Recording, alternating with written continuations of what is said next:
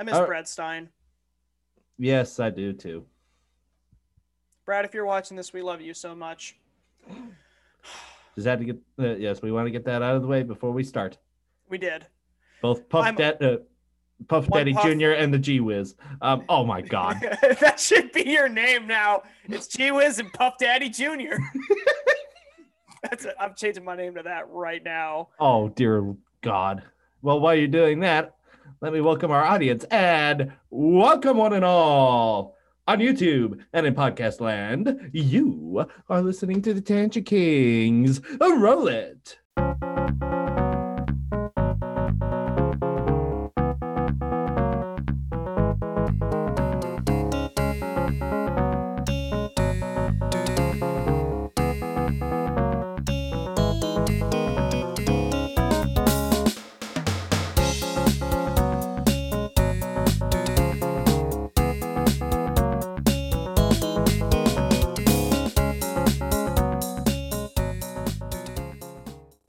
Welcome once again to the Tangent Kings podcast. I am, of course, your humble servant, G. Michael Francis, and I'm here with my partner in crime, Mr. JJ Banks. How you doing today, sir? Doing okay, Mike. I'm uh, very excited to shoot the show tonight. I'm excited to talk about all this uh, rampant chaos occurring in the Brooklyn Center streets in this state we call Minneapolis, Minneapolis, Minnesota. I'm not editing that out. Uh, Oh. What's in that pipe, Banks? yeah, what is in that pipe? Do you actually know? No, I do not. You didn't show me. Uh, no, it's a very illegal substance. It's known as chamomile tea. Oh, oh, wait a minute. Yeah, I think you did have that one before. My tea tea pipe. I smoke it. I mean, it's not too bad. You feel the effects pretty quick. Um, it's not as easy to smoke as, for example, actual pipe tobacco. But what's cool, and the reason why I smoke it, is because it doesn't leave a lingering smell on the walls or in the room. Um, if it does leave any odor, um, it's very pleasant. Mhm. So one reason why I'm able to smoke it. Otherwise, I'd be smoking pipe tobacco, which is just. If it weren't for the lingering smell in the room, um, it's superior in every way. hmm I agree, and I rarely even smoke my pipe. I don't even know where my pipe went. Travesty. Travesty of travesties by the order of the Emperor Saint Augustus. Um, Okay, Frollo, don't get too excited there. Can you say that again in Frollo's voice? no, Ah, I I have actually uh, lost uh, lost my touch with that. You know?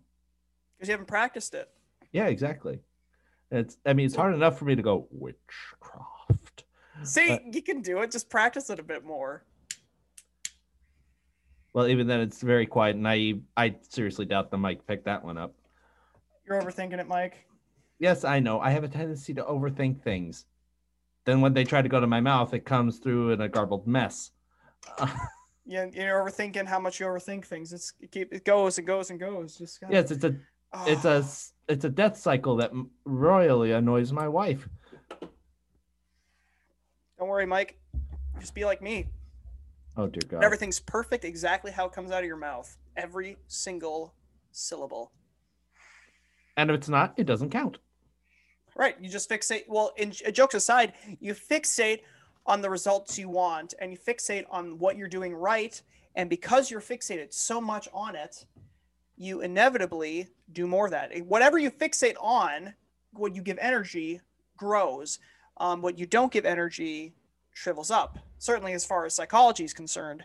So when you're driving down a highway, you don't fixate on, oh my God, I don't want to hit the guy next to me, or I don't want to hit the stop sign that's like 30 feet off to the right, off the You'll hit the speed limit sign 40 feet off to the right.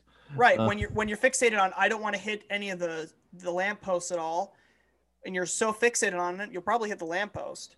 But if you keep focusing on I want to get straight or I want to go home, right? When you're fixated on that, you're going to get more of that result. That's the direct you focus on where you want the car to go, not where it's presently going. That is a good point. But, It's something but- that I've learned that's helped me a lot. yeah, but right now my wife is beg, probably begging you on her knees. Can you please give me driving lessons? I probably you or me. Me. I was just like, I don't even know your wife. No, she's begging you to give me driving lessons. Oh, right. well, I could teach you both. I only charge. Uh, First of all, you said that a little too willingly. I did. I like money, and I'm great. no, like you, you uh, for one uh, for whatever reason know what my driving's like. I don't. you just assume my driving style? Hmm? well, I did. well, based on what you said, yes, you're like you should. Your wife, should- I, I, my wife is begging you to give. Based on what you said, I'll give you both driving lessons, and I'll only charge you two grand an hour. We'd afford like ten minutes. Uh, That's all you need. I was an Uber driver for two years. granted. I saw lots of parts of Minneapolis. I wish I could forget, like the whole state right now. Ah! Which is interesting because I was in St. Paul recently, and apart from some signs, I didn't think it looked that bad. So jokes aside um jokes aside i mean the whole state isn't crap obviously and st paul's not too bad for some reason in st paul it always seems like it's a really quiet neighborhood it always seems like the And it- and unrest it comes was. from Yeah, minneapolis Minneapolis is the crap hole. yeah followed by brooklyn center and north minneapolis. And i'm not sorry for those comments And the so three and the three not come- apologizing and the three join their rings and form Hosterman. Uh, my Last sister. minute, everything's been on to the tri-state area. Minute. and only my sister and her generation would get that joke. Uh, uh, that's Someone will appreciate it. yeah, someone who went to Hosterman, or as they lovingly called it, Hosterhole. Hosterhole, I barely even know her. Yeah, it didn't bomb that bad. Uh, got a it, It reaction. bombed worse than Nagasaki, dude. You get. Okay, So did that joke. That didn't bomb. That was a great one.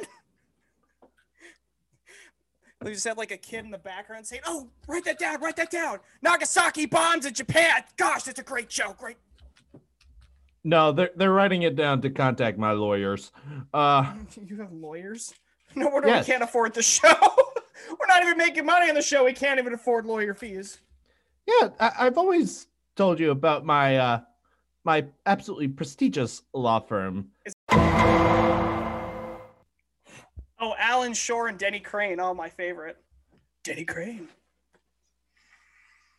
Denny Crane. Hey, you've seen Boston Legal, right? No, I actually haven't. Okay, so if you can get pat, okay, it's extremely pretentious at points, but the characters are really freaking hilarious. Um, it was a spin-off series of the show The Practice, which is like this really pretty much a kind of a boring lawyer show. Not the whole thing, but just from the pieces I've seen of it, it's just like I'm just watching this for uh, James Spader's character. That's about it. And then uh, William Shatner's in it, which is fantastic. Um, I'm told the earlier parts of the sh- series is better, but anyway, so they did a funny little spoofy spin-off series where it's just a bunch of lawyers like cracking funny jokes and Shatner being pretty much James T. Kirk in a suit. There's a scene where he's fly fishing and he doesn't know what he's doing. He's like, "Ah, can't catch anything." He pulls out a handgun while he's fishing, shoots the fish, puts it away, says, "I caught something." so he That's basically amazing. pulls a secondhand lions. Pretty much.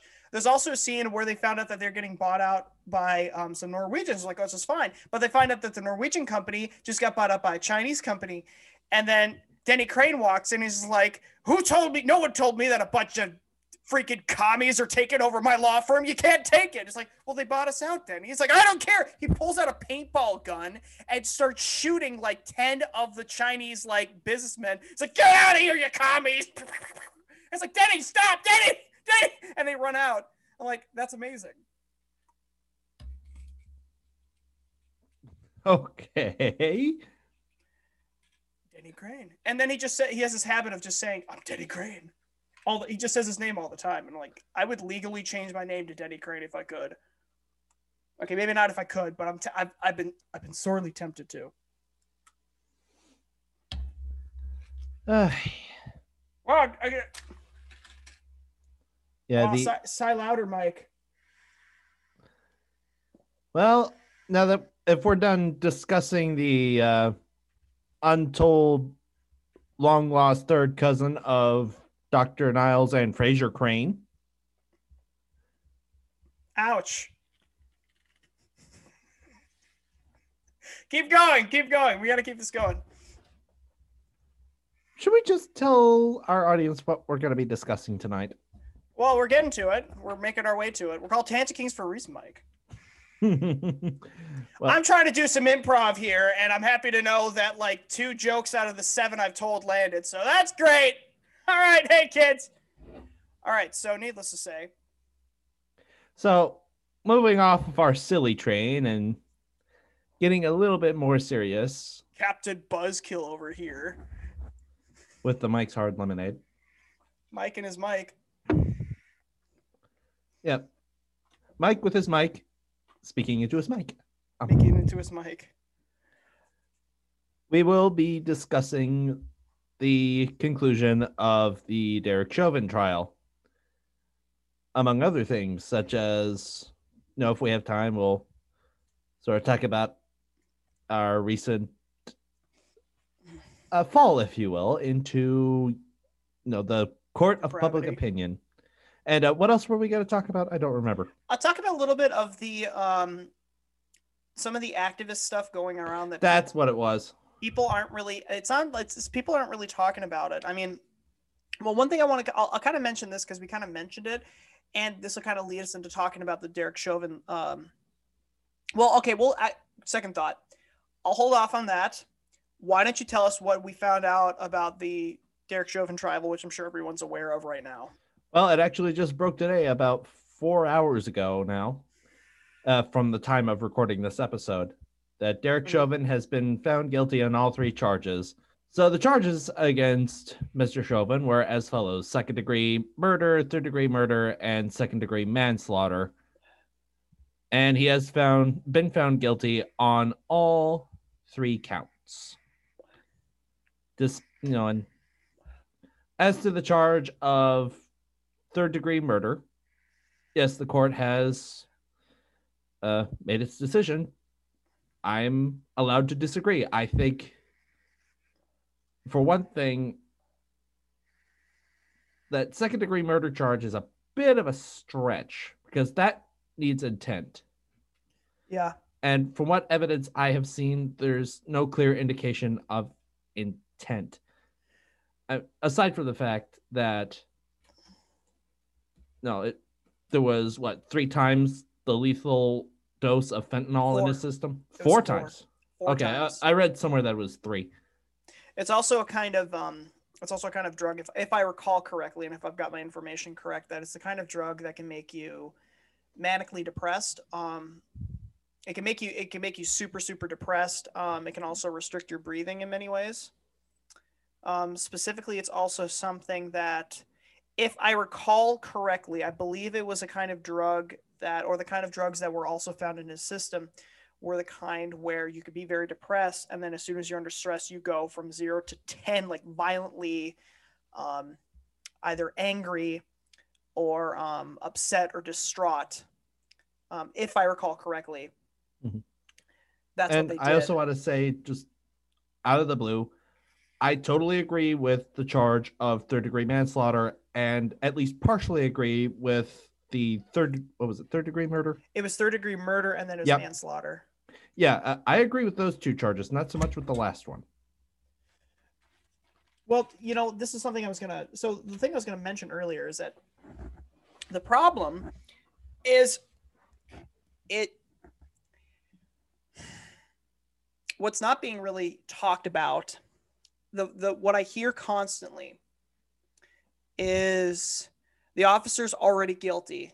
Is what was kind of what was what's the loudest people that I'm that I'm aware of. It's like he's guilty. He's yeah, it's guilty, been like guilty, that for the like the past year.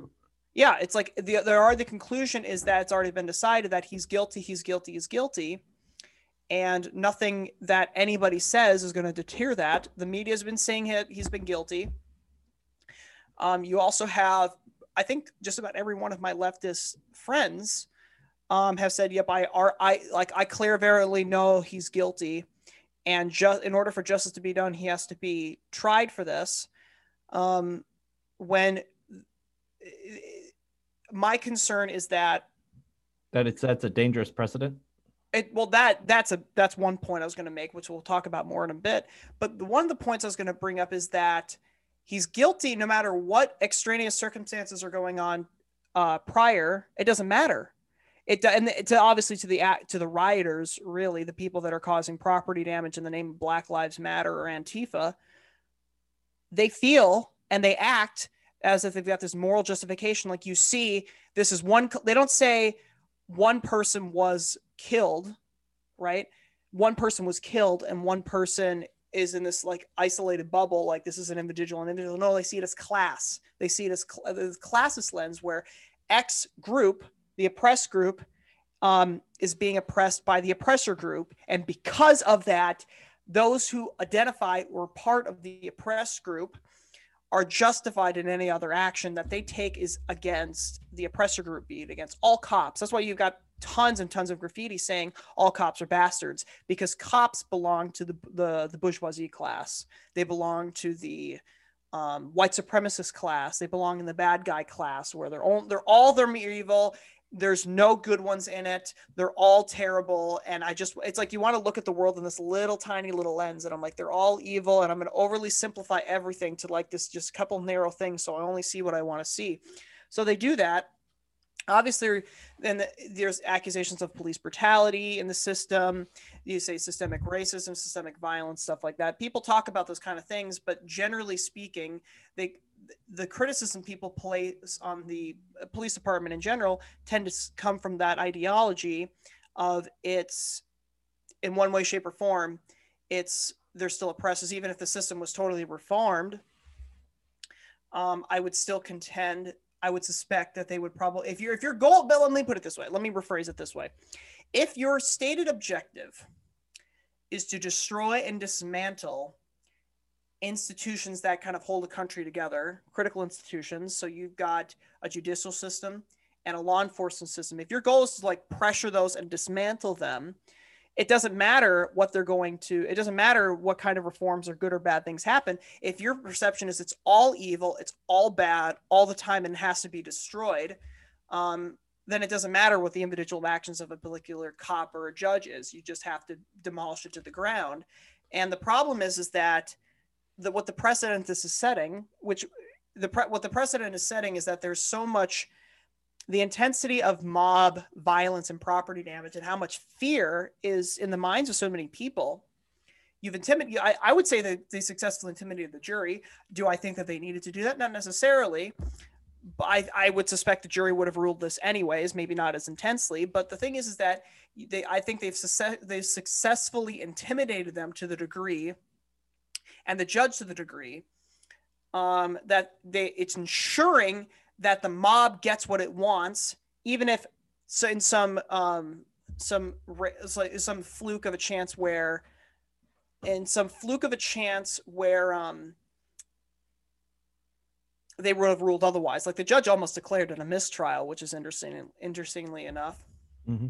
which actually kind of calls to mind. I was on my ho- on my way home from a party this afternoon, and you know I I was listening to Mark Levin. Not that I really care for him. I, he was just on. Mm-hmm. And he said something interesting. You know, you remember back a year ago that oh the system's terrible, the system's racist. We need to tear it down. We needs to be destroyed. And all of a sudden today, yay, the system. It's like people make up your Mark, minds. Mark Levin was saying that, or he's talking about people saying that. people were saying uh, Mark right. Levin was talking about people saying that. Right, and you know why they do that, right? Uh, enlighten me. One of the reasons why is it's not just i mean tim tim pool would say it's, it's just tribalism and it's like that's mm-hmm. part of it but that's not i don't think that that goes far enough in describing it. Um it's here's the problem here's kind of how marxism kind of works. Is that not only is it a worship of power right it's Marxism doesn't have morals. Marxism doesn't have a it's an appearance of moral frameworks. It doesn't have morals. It doesn't have actual morals or any kind of ethical framework per se. It's there's an appearance of it, and it's enough to get people angry and motivated. Um, but it's not a true one when you kind of test it under a microscope. Marxism is a worship of power, it's an obsession with power it's an obsession of if the people i don't like are in power you criticize them and humiliate them and you a community act you uh organize activism against them until they are weakened and then you can step in and assume power instead and then you then you tyrannically oppress people who don't comply with that. Um, that's one way it kind of tends to operate but one of the things uh, carl benjamin pointed this out in one of his uh, i think it was his personal channel but he runs the podcast of the lotus eaters and one thing he mentioned in his in his show was that it's this is the reason why this left is doing this. The reason why they're doing this you know why they're hating like violence violence violence violence violence pressure pressure pressure make everything so hot that conservatives or anybody that might be a moderate just backs down either joins the cause because they capitulate or they just recede and, they're, and you silence them Kind of like the Or- graphite in the Chernobyl reactor. yeah Uh, so and if you don't get that, watch the miniseries from I think it was HBO on Chernobyl. Mhm. You'll get it. so what happens is that there are these two views that are going on. And what he described in them was it's the view of i believe what he called it is that it's the basically it's i'll put it this i'll describe the views. I don't remember specifically what they were called but it was something to the effect of it's the will of the agent versus the agent of the will i think is what he called it as. And basically what the two ideas mean is that in more western uh, western civilization there's this idea that my my i'm free to do what i want but my freedom ends my freedom to swing my hand ends uh, where your nose meets your face right? I can swing my hand around as much as i want but as soon as it, it like not just it harms somebody else but basically i have the ability to do that as long as it doesn't like punch someone in the face effectively right? It means that i'm free uh, but i have i'm free to do what i want to do um but there are Or more accurately, what I ought to do. yeah that factors into it as well. I can do things but there's consequences to my actions and i'm constrained by the more material world. There's that view. The other view is that there should be no constraints at all. That i should be able to just will something or feel something and that becomes re- equ- equivalent of reality Yeah, and we saw this in play, you know, just a couple nights ago. I remember seeing something on the Daily Wire. Ben Shapiro was talking about this video where a man was just trying to keep his business from burning down. He had an extinguisher trying to put the fires out, and Mhm. I mean, he did use it to push people away. I probably wouldn't in his situation. I- Mhm. I see my livelihood going down the going up in smoke, literally. Mhm. No, I I want you, to get away, and they beat the whole ever living crap out of him of course absolutely Be- because which- you know it's it's my will to power. Yeah. No, that's exactly right. It's it's sick, it's disgusting, it's evil what these people did to that business owner, and it's not acceptable, period. The reason why they did that though is because they're seeing somebody who's putting a boundary on them or, or Mm. resisting them or he's putting a wall up saying you can't do this saying how dare you say i can't do this how dare you push back on me how dare you have any kind of resistance to me because they think because I will it, because I feel it, because I think my perception should be so so free that anything I will should materialize into reality, right? And then it starts to get to a point where you start following that ideology to its conclusion. Eventually, you start looking at both your physical body and nature in general, saying, "How dare my phys? I'm, I am." The way Sargon made this joke is like, "How dare my flesh be constrained by these mortal coils?" and it's just and that's exactly it that sounds like a character from a book i wrote um but that's the idea that limitation put on you is evil so if you have a judicial system for example who says you can behave in a certain way but there is certain limits to your behavior because if you're going on killing people that's unethical number one but number two you're not allowed to kill people not only because it's not consensual, but number two,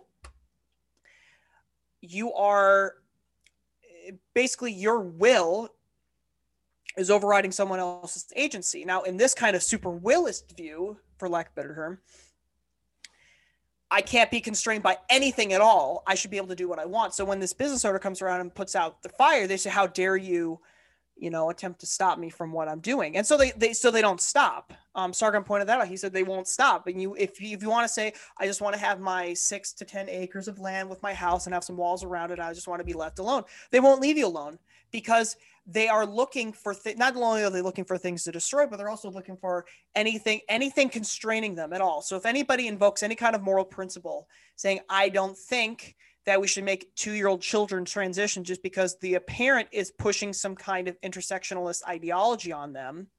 I don't think we should modify children's genitals because the parent has either indoctrinated them or the child has said, "Oh, because mommy taught me this, I should tell myself I'm a girl or a boy." Whatever it is, right? If to say how dare you restri- to have any kind of boundaries at all, they, they can't they can't take them. They will not take them, so they won't leave you alone. They will never leave you alone. They're looking for something else. You take out Texas as a conservative holdout state, right? What's the next one? Let's go to Idaho and Utah next. Let's undermine and destroy those states. Let's do the same thing we did to Texas. Let's do the same thing we did to any red state at all. Um, let's take this Derek Chauvin trial, whether you know, regardless of the merits of the trial, let's just take that out of perspective. Hypothetically. Which the any merits at all, Maxine Waters just well blew them out of the water.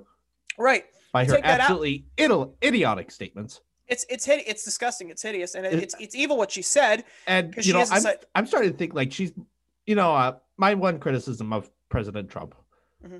was that you know he just couldn't keep his big mouth shut. Mm-hmm. Know, if he during the campaign, if he just kept his big mouth shut, he probably would be in the Oval Office right now. I doubt it. They there there was a level of framing that was conducted on him that I think was Okay, well, if we, he we didn't open his mouth as much, is what I'm saying. It, it would have helped him. It would have helped him for it, sure. Yeah, definitely would help. Is it? But my point is, Maxine Waters in that instance, I think, is like the anti-Trump.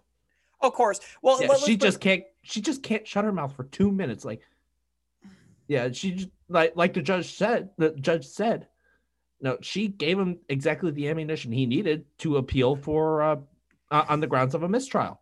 Yeah, and he did, but the judge is like, it's terrible what this party's doing, but I'm not going to do anything. And it's like, oh, of course, of course, because he knows that if I say anything to declare a mistrial, people are going to show up outside of my home and like potentially dan- throw bricks through my house, bur- potentially burn my home down.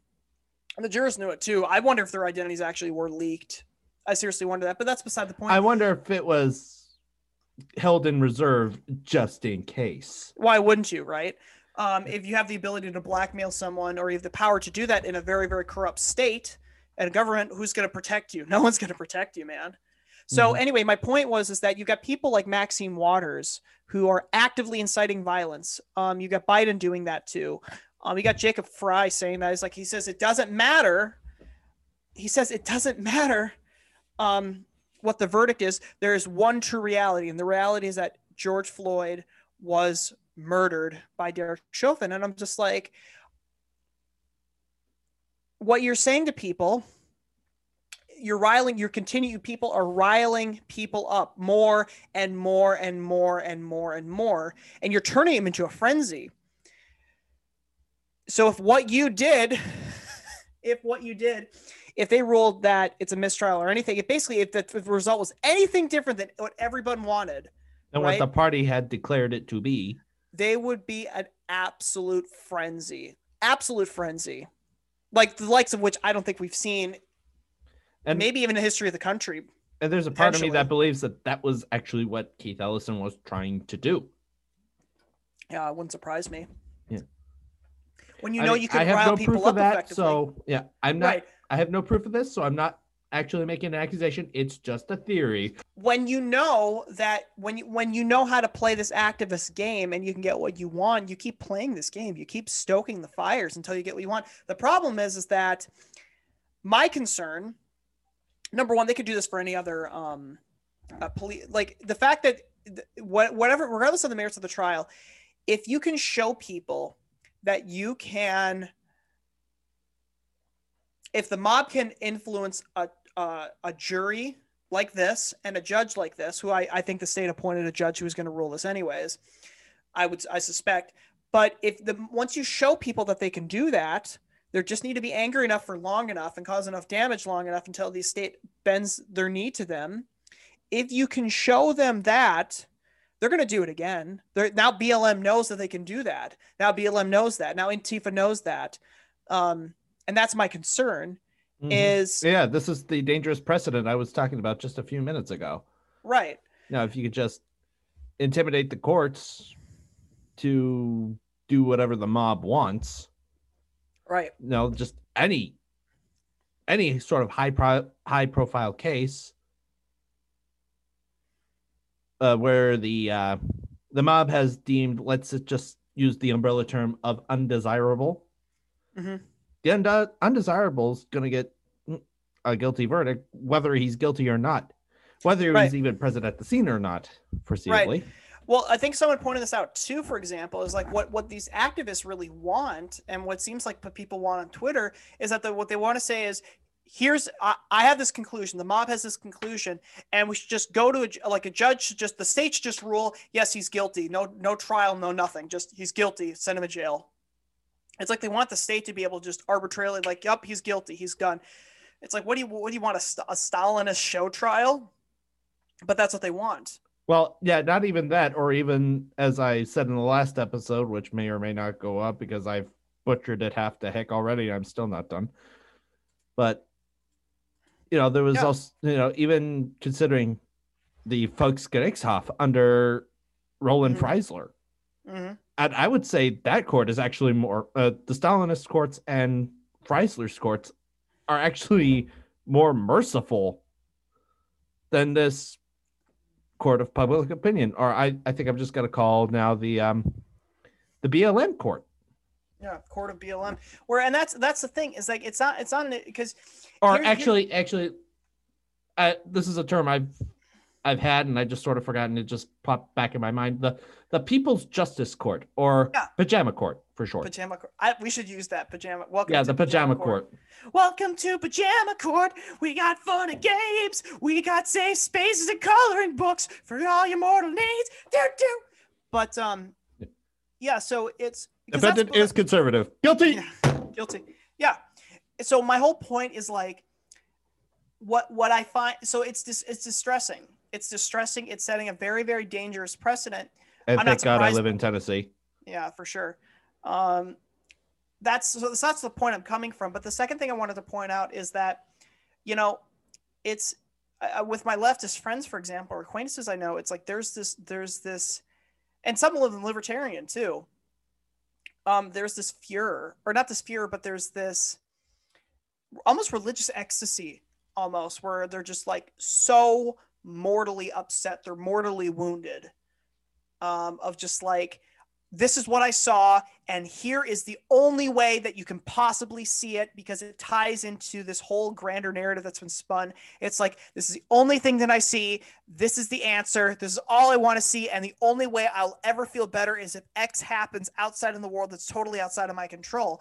And I'm just sitting there, just sitting there, like either reading uh, uh, comments or texts or messages or discussions, and I'm sitting there, just sitting there appalled. I'm just like, so you your mind's already made up. You have all the answers. There's no other way that there can be any other way of looking at things. Here's a solution, and um, when you get the solution you want, you're just like, you know, justice is done. Everything's fantastic. And when you don't get you want, you cry like a child, and then you go riot and loot. And then if you've got a gun, you shoot people. Um, and I'm not saying my friends were doing that, people I know, but there's this bubble of they just they, they- people just believe so much into this propaganda propagandist narrative. It's like it's like they're telling themselves a religious story. It's like they're reciting some kind of like um Like a shahada almost.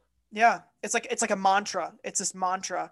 Um i remember this one time one of my friends was more of a political moderate but she her boyfriend's sister was a super radical person and a couple times my friend got drunk on a couple times and basically her friend had her sister uh the sister got uh like freaked out like radicalist activists freaked out and then she started chanting this mantra then she got um, my friend to start chanting this mantra and was sitting there in real time saying oh my god you're chanting this act like it's it's things activists would chant on a megaphone or out to each other Mhm. and it's like this is really really chilling stuff And uh, just out of curiosity, what's the setting for this? Uh, we were at a party, and then this drunk guy came out and Oh. started like swirling insults. And my friend, uh, like, uh, basically my friend's boyfriend's sister, she freaks out. She's like, "Oh my god, it's a racially motivated thing. I just hate it because I'm black. That's why." She just got, she lost it, and I'm sitting there like, you know, the guy was being a dick. And he's drunk. Yeah. Going straight from zero to like, that's the only interpretation, that's the only thing it could possibly be. That's sort of my concern is that there's this, it's almost like a moral tenet. It's this religious command. You have to interpret the world in this way, and you cannot see outside of this lens. Um, you can debate whether that lens is true or not, but a lot of these people don't want to hear that. So I'm kind of sitting there just baffled by the whole thing, thinking like, well, what do I say? Do I just dis- do I just break the arguments apart? Because a lot of times what'll happen is like, I don't want to talk to you about this. My mind's already made up. I already know the solution. You're just biased because you're X, Y, Z, or you're you're oh, I my favorite. It's like because of the color. I'm going to judge you by the color of your skin, and then say I have the moral superiority, and you wouldn't understand because you're this race. I'm like, fuck, racist. You can bleep that out. But it's yeah, I'm probably gonna stuff bleep out the whole statement. not the whole not the whole statement, but just like Well, I mean, just- words. Just how how hard it is to get that little narrow sliver of time. Yeah, I go beep beep beep. Um, but anyway, my whole that's my whole point. Um, and it's just like, how do you talk to people like this?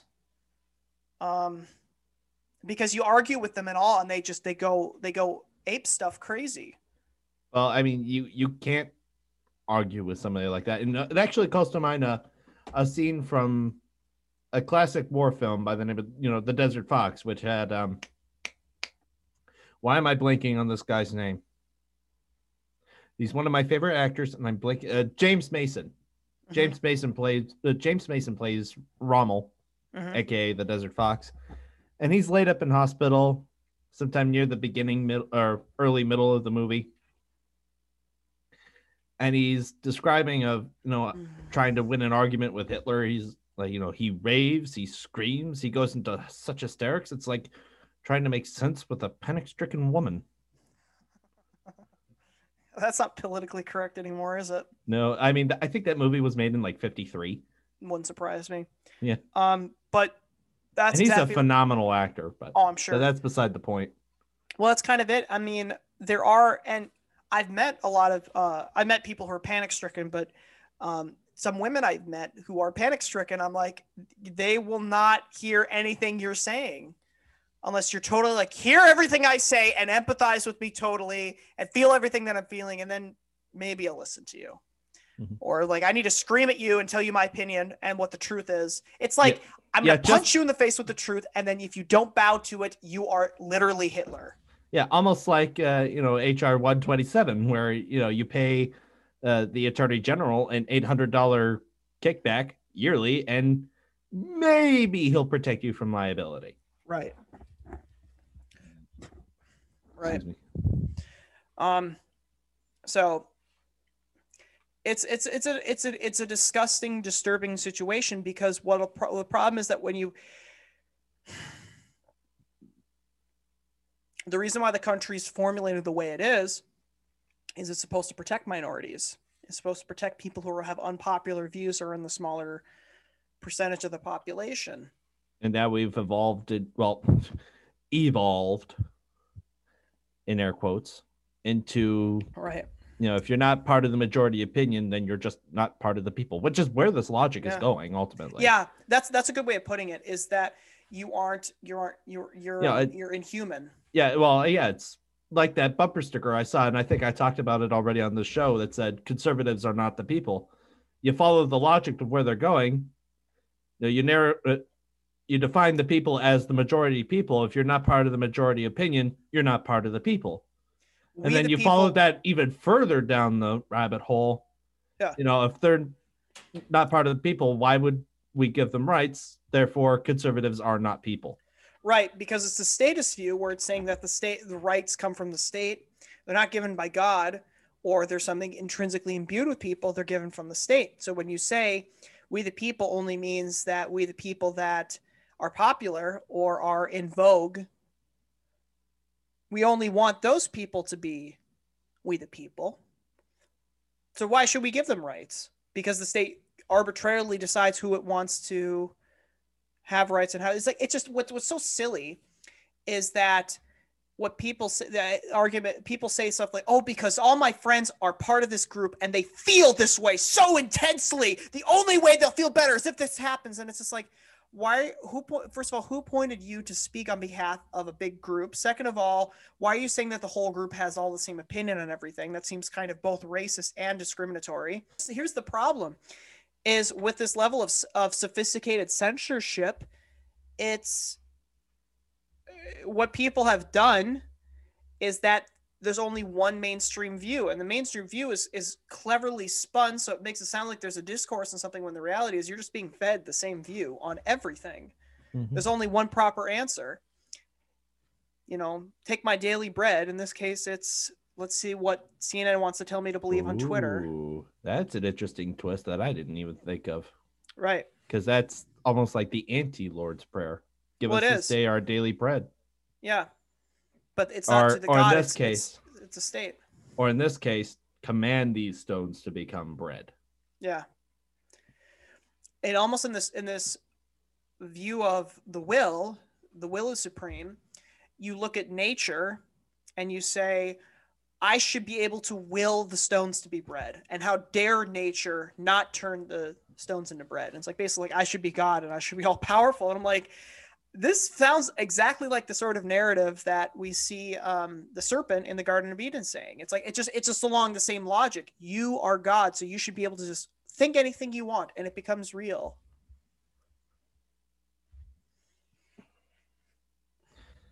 It's a mad, mad world, and unfortunately, it. And I was actually kind of surprised when I saw this, especially somebody like Lauren Chen, the Roman uh, Roman millennial, the roaming millennial, mm-hmm.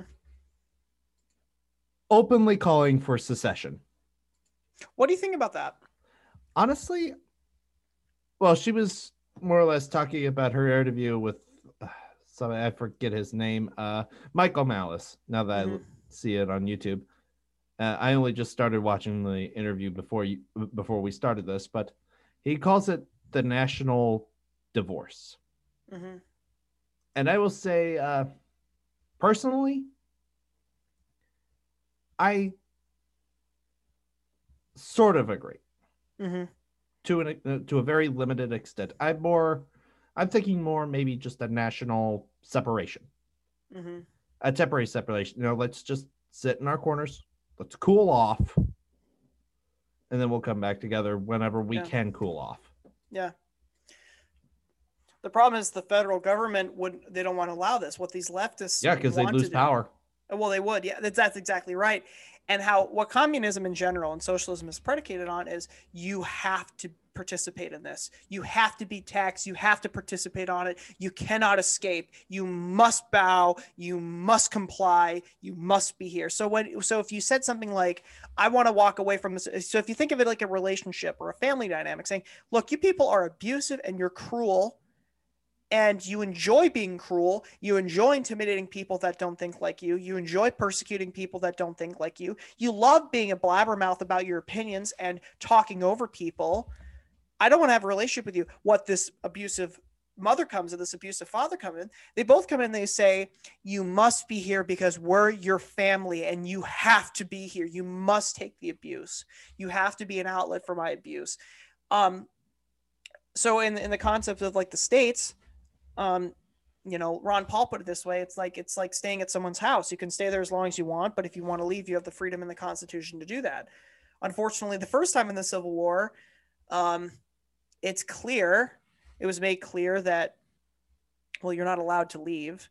Um, but it's more complicated than that. But that's kind of what was kind of the kind of the result. But second of all, um, if you have states like Texas or other red states, for example, that say, I don't want to be a part of a family discussion where I can't say anything, where I'm where everyone's allowed to scream at me, but I can't defend myself or say anything, and I'm not allowed to walk away. I basically have to be effectively, I'm at the mercy of everyone screaming and publicly beating me and humiliating me because I think anything differently than what they want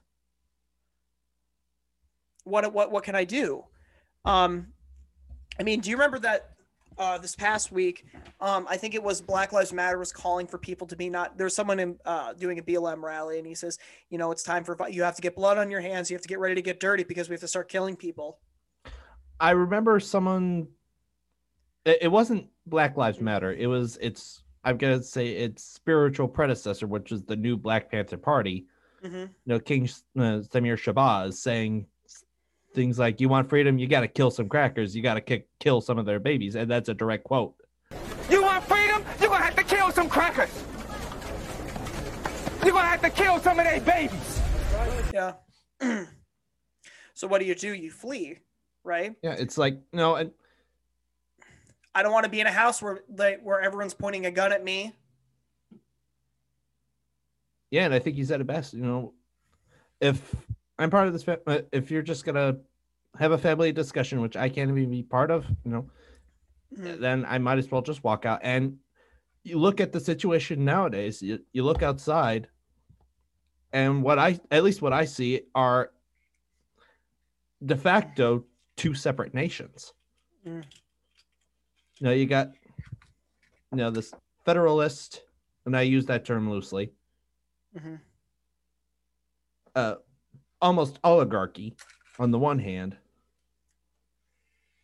uh, the oligarch majority, the mob rule, and then you have the Christian society. Uh, the other side I'm going to label as the secularist oligarchy, and then you have the Christian republic on the other. Yeah.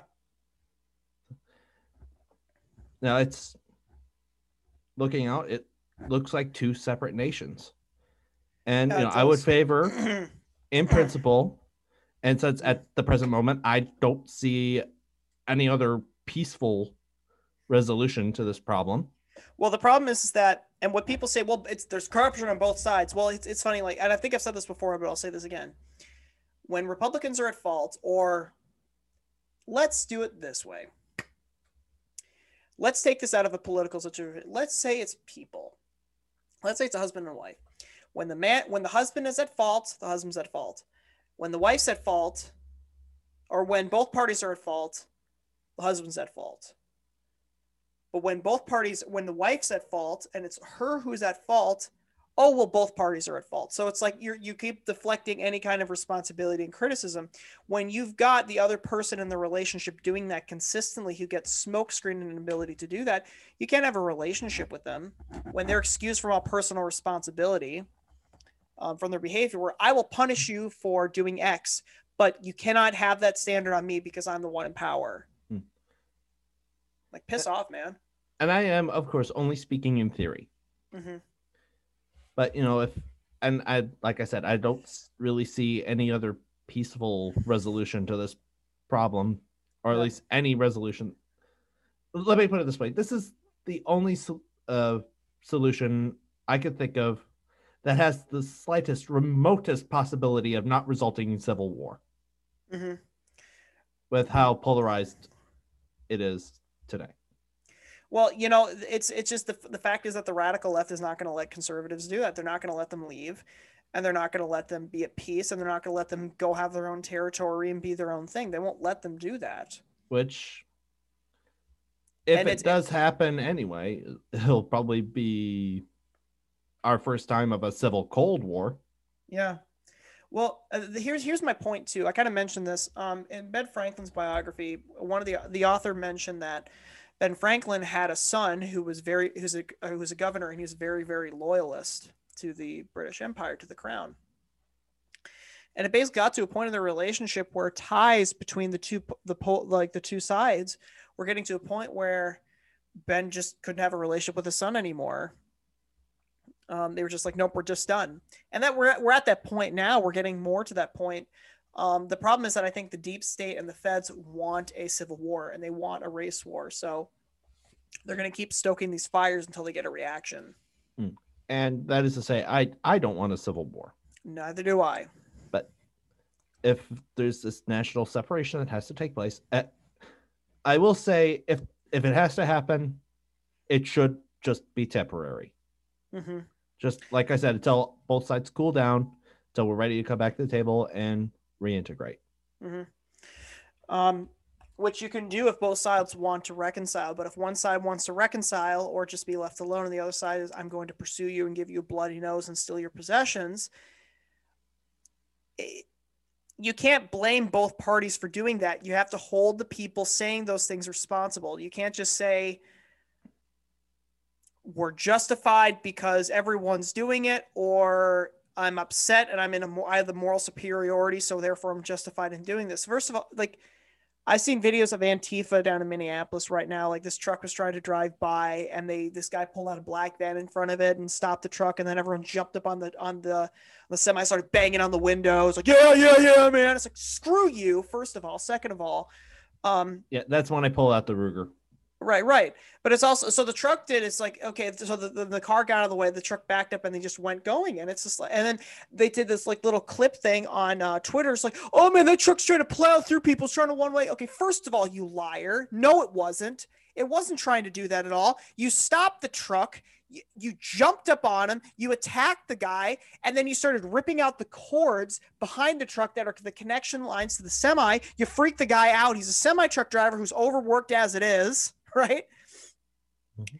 He drives through. He's like, man, he's trying to kill people, man. Everyone's screaming like, I ran me over. It's like you guys are, you are, you are literally the children of the devil because all you do is lie, you lie, you lie, you lie all day long. Get off on it. It's like, oh, I gotta lie some more, and I gotta lie about this and that. It's infuriating because you can't have a conversation with any of these people because all they'll do is say, I'm gonna take what you say, I'm gonna lie about you. I'm gonna take this other thing you said, I'm gonna lie about you. I don't want to hear your, actual argument. Is I want to twist you into some kind of Nazi and I'm going to make you into something else. It's like it's really incredibly sickening. Like it's so infuriating because it's like you you lie and you shamelessly lie and you you keep acting this way and then you're called on it and then it's like well I can, I don't need to argue with you. I can just attack you. I can just shut you down. And then they wonder why we like a lot of people um, like like maybe moderates and conservatives don't want to talk to them. That's the intent. They want to silence them. Yeah, and it's why I really don't engage in politics on Facebook anymore. That's why I'm not on It's like- Facebook. Yeah, it's like, what's the point at this point? Yeah. Um, because they don't want to talk. Yeah, you, you don't want to talk, you want to dominate. Yeah, But anyway, we are starting to run low on time, so yeah. time to wrap up that absolutely blockbuster discussion. Did somebody say blockbuster? Hit the dirt!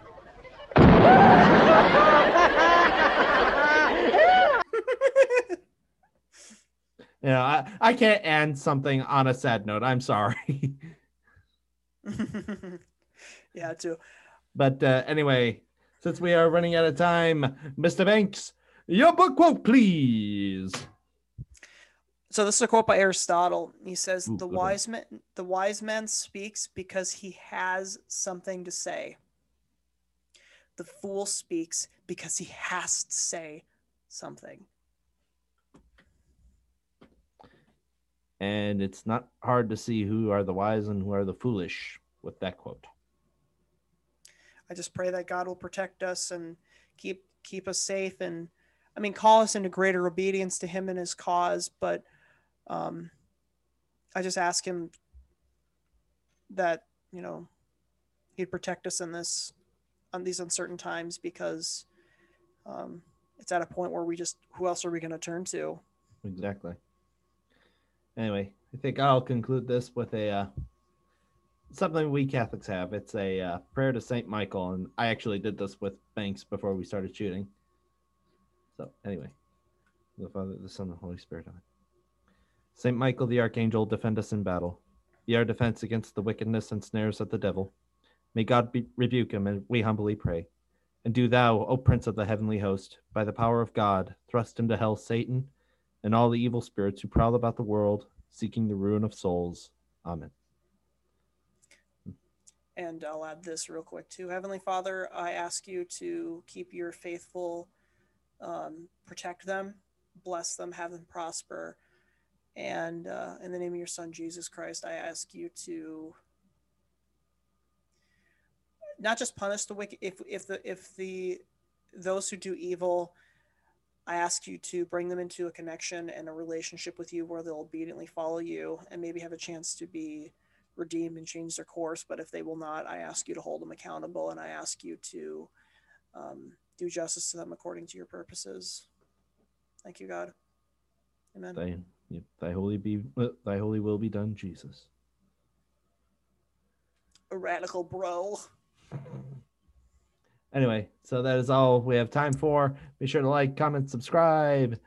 Please share the show. yeah, please share the show. We really appreciate it. Thank you so much for watching, you guys. Yeah, we love you guys. Stay safe. Pax et bonum. Hey, folks, if you like our podcast, be sure to check us out on Facebook and also check us out on our podcast platforms, namely Anchor, Spotify, Google Cast, and others you can also find on Anchor. God bless.